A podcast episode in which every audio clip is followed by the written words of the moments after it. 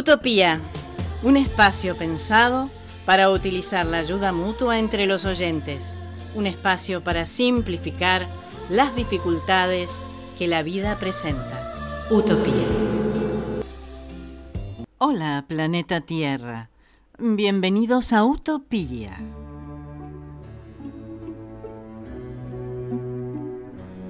A veces, en la vida hay obstáculos cuando ellos provienen de la salud, estos representan un gran desafío.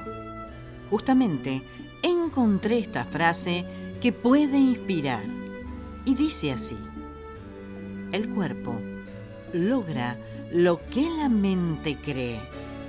Entonces, si puedes soñarlo, puedes simplemente hacerlo.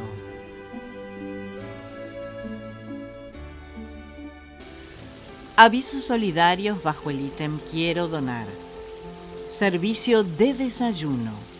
Buscan voluntarios para sumarse a las mañanas de la caridad de la Fundación Lumen Cor, donde todos los días ofrecen el desayuno en parques y plazas de la ciudad de Buenos Aires a personas en situación de calle.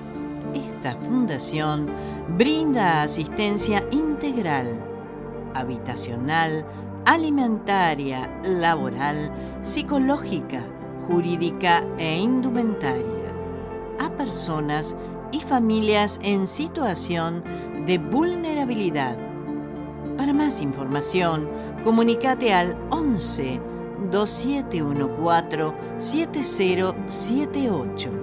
Mail fundación arroba lumencor.org Sitio www.lumencor.org IG lumen guion bajo cor.f mayúscula b larga mayúscula punto arroba lumen.cor Leyendo la Biblia me encontré con algo que quise profundizar. Es tanto, pero tanto lo que uno no sabe, que ahí vamos nuevamente, con ustedes.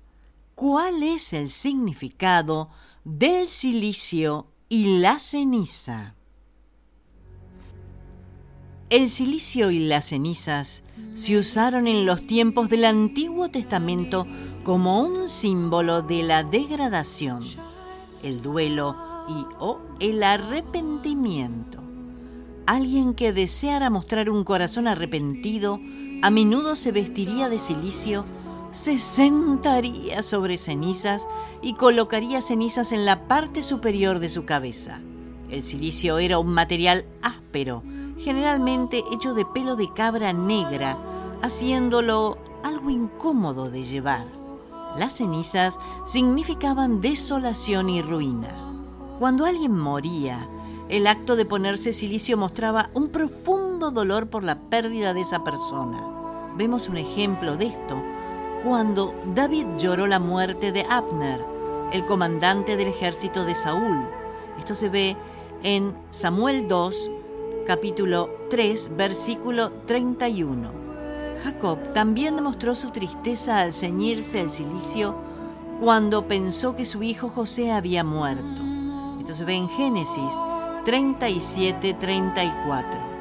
Estas instancias de luto por los muertos hablan del silicio, pero no de cenizas. Las cenizas complementaban el silicio en tiempos de desastre nacional o de arrepentimiento por el pecado. Esther en el capítulo 4, versículo 1, por ejemplo, describe a Mardoqueo rasgando sus vestiduras, vistiéndose de silicio y ceniza y yéndose por la ciudad clamando con grande y amargo clamor. Esta fue la reacción de Mardoqueo ante la declaración del rey Asuero por darle la autoridad al malvado Amán para destruir a los judíos esto se ve en Esther, capítulo 3, versículos del 8 al 15. Mardoqueo no era el único que lloraba, y en cada provincia y lugar donde el mandamiento del rey y su decreto llegaban, tenían los judíos gran luto, ayuno, lloro y lamentación. Silicio y ceniza era la cama de muchos. Esto está reflejado en Esther, capítulo 4, versículo 3.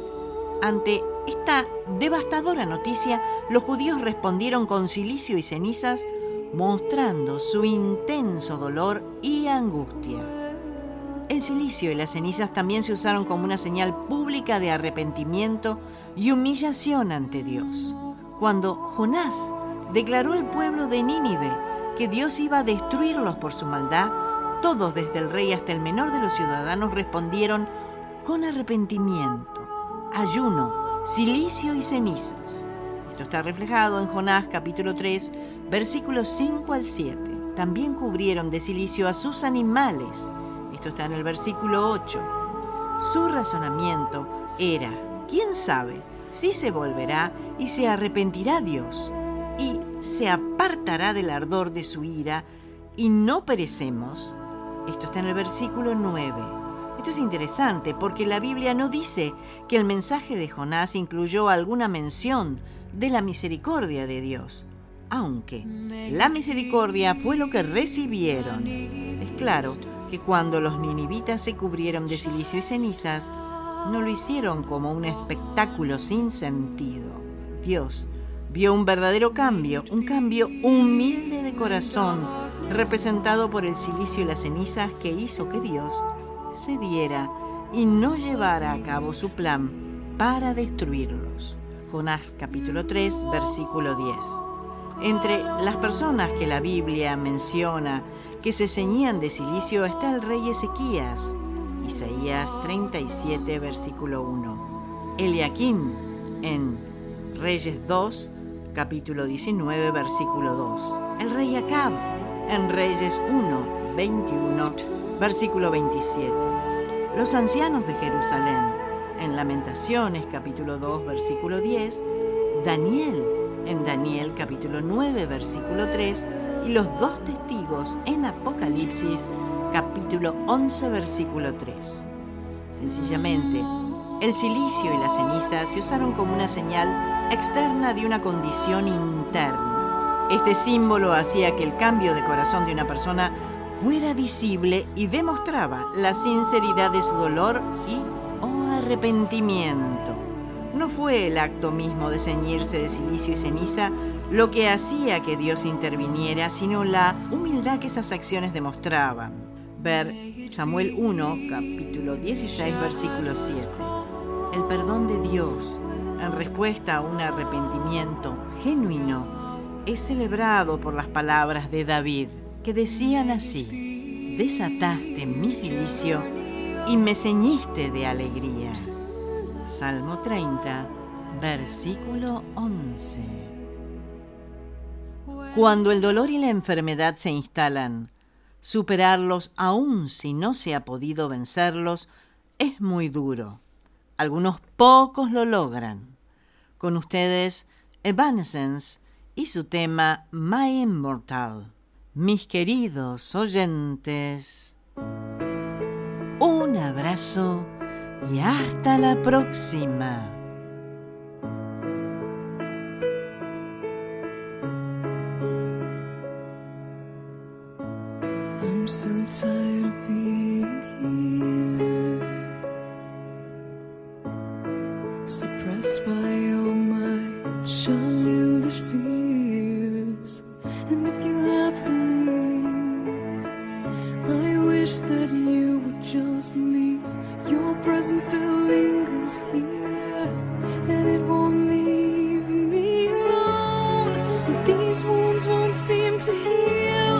this.